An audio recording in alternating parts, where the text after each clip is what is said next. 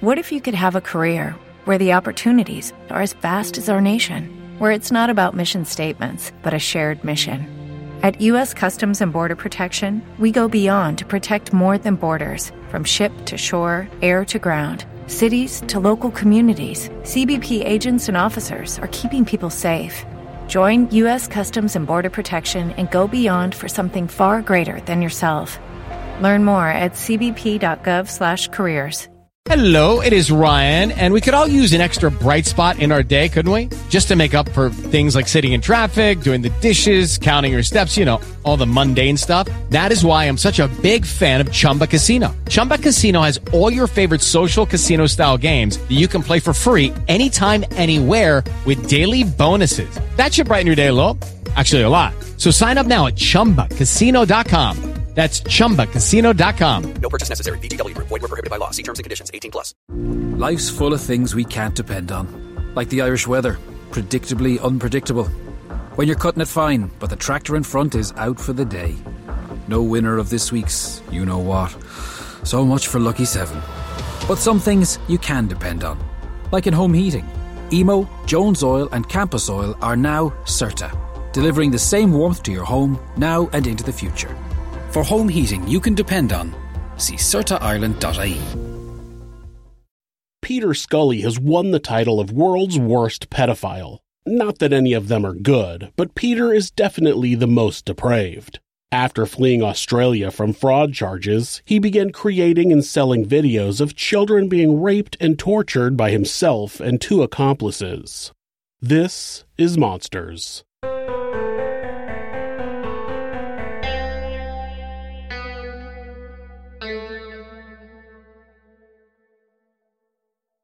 When reports of a video on the internet surfaced of a man and two women raping and torturing multiple children, including one infant, it was originally assumed to be an urban legend.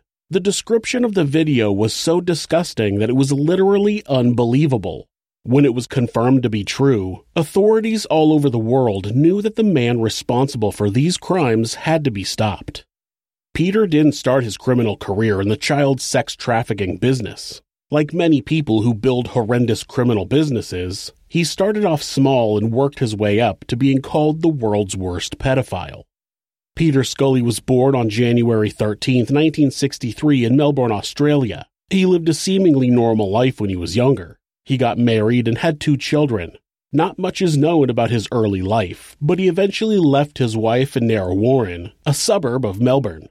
Peter found himself a teenage girlfriend named Ling who he moved to Australia from Malaysia. He operated an unlicensed escort service and was using Ling as a sex worker. He would also sell her services to participate in sex parties. Peter also started making money with a property scam. This cost 20 investors over $2.68 million.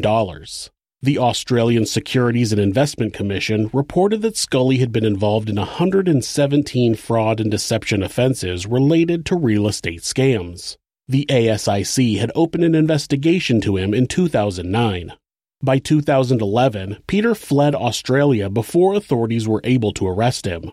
They finally got an arrest warrant in 2012, but he had already left, so the airports were flagged to arrest him if he ever flew back into the country something he would never do.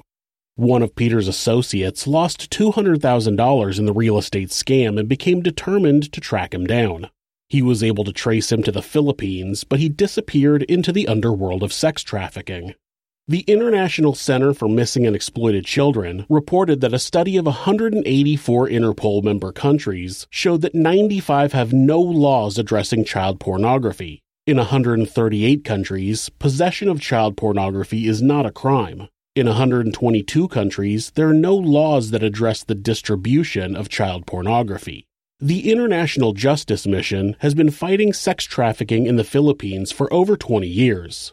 They switched their focus to online sexual exploitation of children in 2016 and have since found the Philippines to be one of the biggest producers of online child pornography.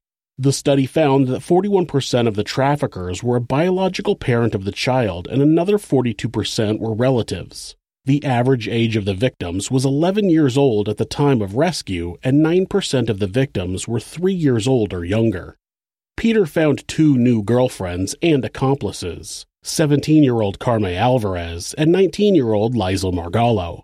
The two girls moved to Mindanao on a southern island in the Philippines. They began offering to help struggling parents by feeding their children and sending them to school. Impoverished families would think that they were helping their children by sending them with Peter Scully. The group used these children to produce rape and torture porn.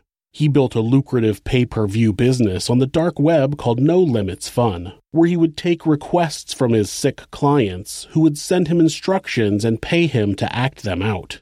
His girlfriends, usually Carme, would convince other children to come back to their house with her. They were more inclined to trust a woman. She would offer them food, and the children, usually poor and hungry, would go with her back to one of the 15 different houses that Peter operated his business out of. They moved often in order to not get caught by the police. The women would participate in the sexual assaults just as much as Peter. Peter would blur his face in the videos to hide his own identity. They would also help restrain the victims and would hold pillows over their faces to quiet their screams. Carme picked up cousins, 12 year old Rosie and 9 year old Queenie. After she brought them back to their house, she gave them a bath while Peter recorded it on video. He gave them alcohol and forced them to perform sex acts on each other. When the girls tried to leave, Peter forced the girls into the basement and told them to start digging. He told them that they were digging their own graves and he would kill them and bury them there.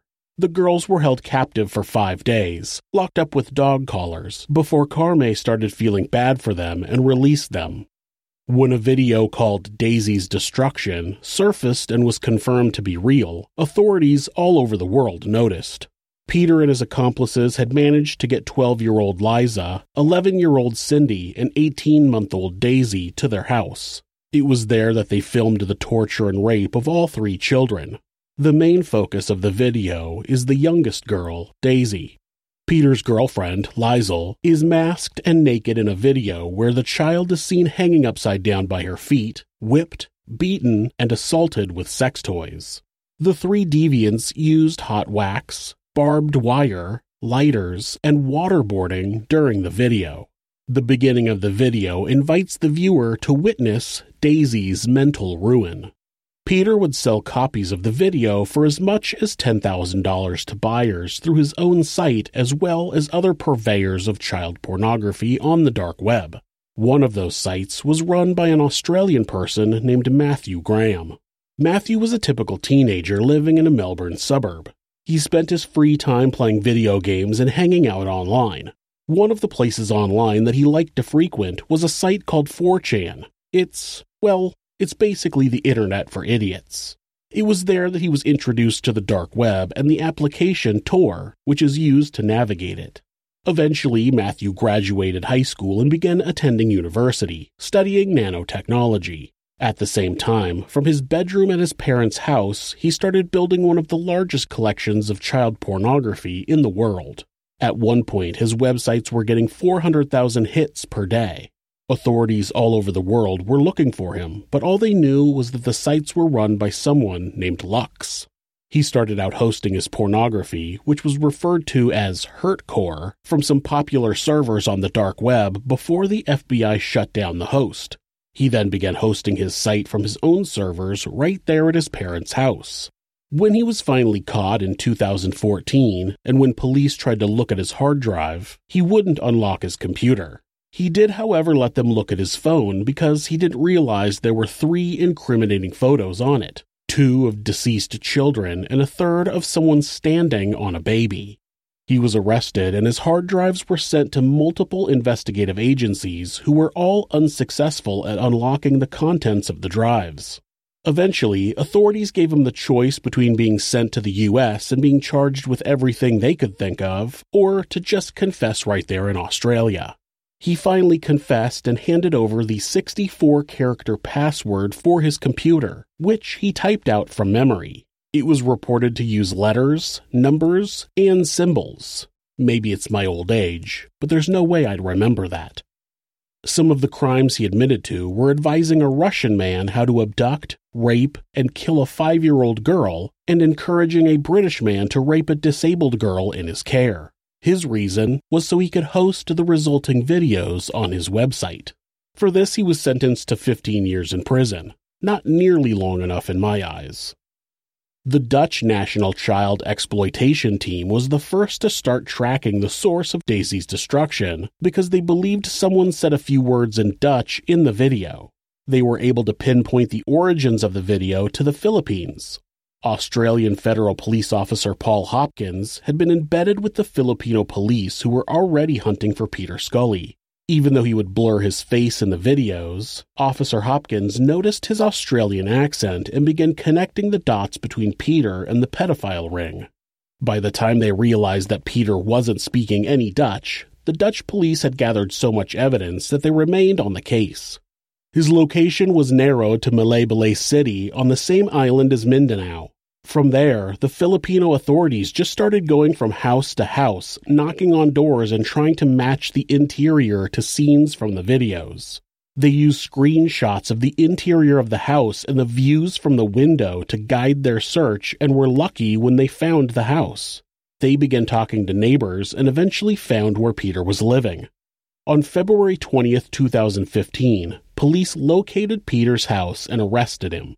They had six warrants for his arrest that day, but they eventually searched a previous house that he had lived in and uncovered the remains of an 11 year old girl. She was identified as Cindy, one of the girls who had appeared in Daisy's destruction. The rest of the known victims of Peter Scully were located and placed in protective custody. Even 18 month old Daisy was found alive, though it's reported that the violence against her has left her unable to have children. Cindy was the only known victim to be killed. A witness said that she started telling neighbors what was going on in the house, so Peter strangled her and buried her under the floor. Peter Scully was tried for six charges, including human trafficking and rape. He tried to claim that he was only a passive participant in the crimes and that Carme was the primary participant. He pleaded not guilty and offered to turn state witness against her. Oh, so you mean you'd be willing to take a lighter sentence in exchange for testifying that it was all Carme's fault? Oh, how brave of you. No, we know it was the man who had a record of fraud and had an illegal escort business in Australia, not the teenager that had been groomed by you, Peter. Carme Alvarez was also arrested and charged with the same crimes. They were both sentenced to life in prison, the government of the Philippines had considered reinstating the death penalty, which was outlawed in 2006. For now, though, he will spend the rest of his life in jail in the Philippines. He has made some crazy demands while there, such as to have a cell phone and to have fresh meat every day, but the jail has denied his requests. They said he seemed to think originally that he would walk free and that he should be treated differently, but that clearly isn't what happened. His sister has also complained about the conditions of the jail, which was built to accommodate 350 prisoners, but now has over 1,800. Oh, I'm sorry, are the conditions of the jail not adequate for your brother who raped and tortured children, including an infant? Yeah, let's make sure he's comfortable. He should have been sentenced to have a red hot poker stuck up his ass every day for the rest of his life. Liesl Margallo evaded police for a couple of years. She lived a life of luxury under the assumed name Shannon Carpio, who she claimed was the wife of a French software millionaire. She was using the profits of Peter's pedophile ring to live in a fancy condo in an affluent part of the Philippines. She had pictures on social media showing her relaxing on the beach and on large boats. When she was arrested in 2017, she told authorities that she had been in regular contact with Peter and continued to operate their business with his instructions from jail. She was ultimately also sentenced to life in prison. All three of them will never be released. If you're the victim of domestic abuse, please reach out to someone for help. Please talk to your local battered women's shelter or call the National Domestic Abuse Hotline at 1 800 799 SAFE. That's 1 800 799 7233. Or you can go to the hotline.org to chat with someone online. The great thing about this website is that at any time, hitting the escape key twice will take you to a Google search page. That way, if your abuser is nearby, you won't get caught looking for help.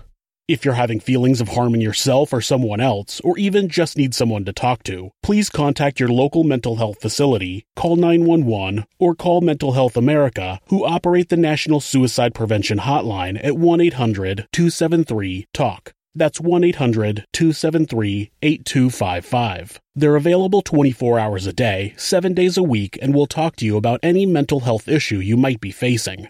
Thanks so much for listening to this podcast. You can subscribe or follow the show to ensure you don't miss an episode, and you can leave us a rating on whatever podcast app you use. If you'd like to support the show, you can do that by checking out our merchandise at Teespring. You can also discuss the channel and the episodes on our subreddit, r forward slash this is monsters. You can find more ways to support our show and how to find us on social media by visiting thisismonsters.com. Thanks again, and be safe. Life's full of things we can't depend on, like the Irish weather, predictably unpredictable. When you're cutting it fine, but the tractor in front is out for the day. No winner of this week's you know what. So much for Lucky 7. But some things you can depend on, like in home heating. Emo, Jones Oil, and Campus Oil are now CERTA, delivering the same warmth to your home now and into the future.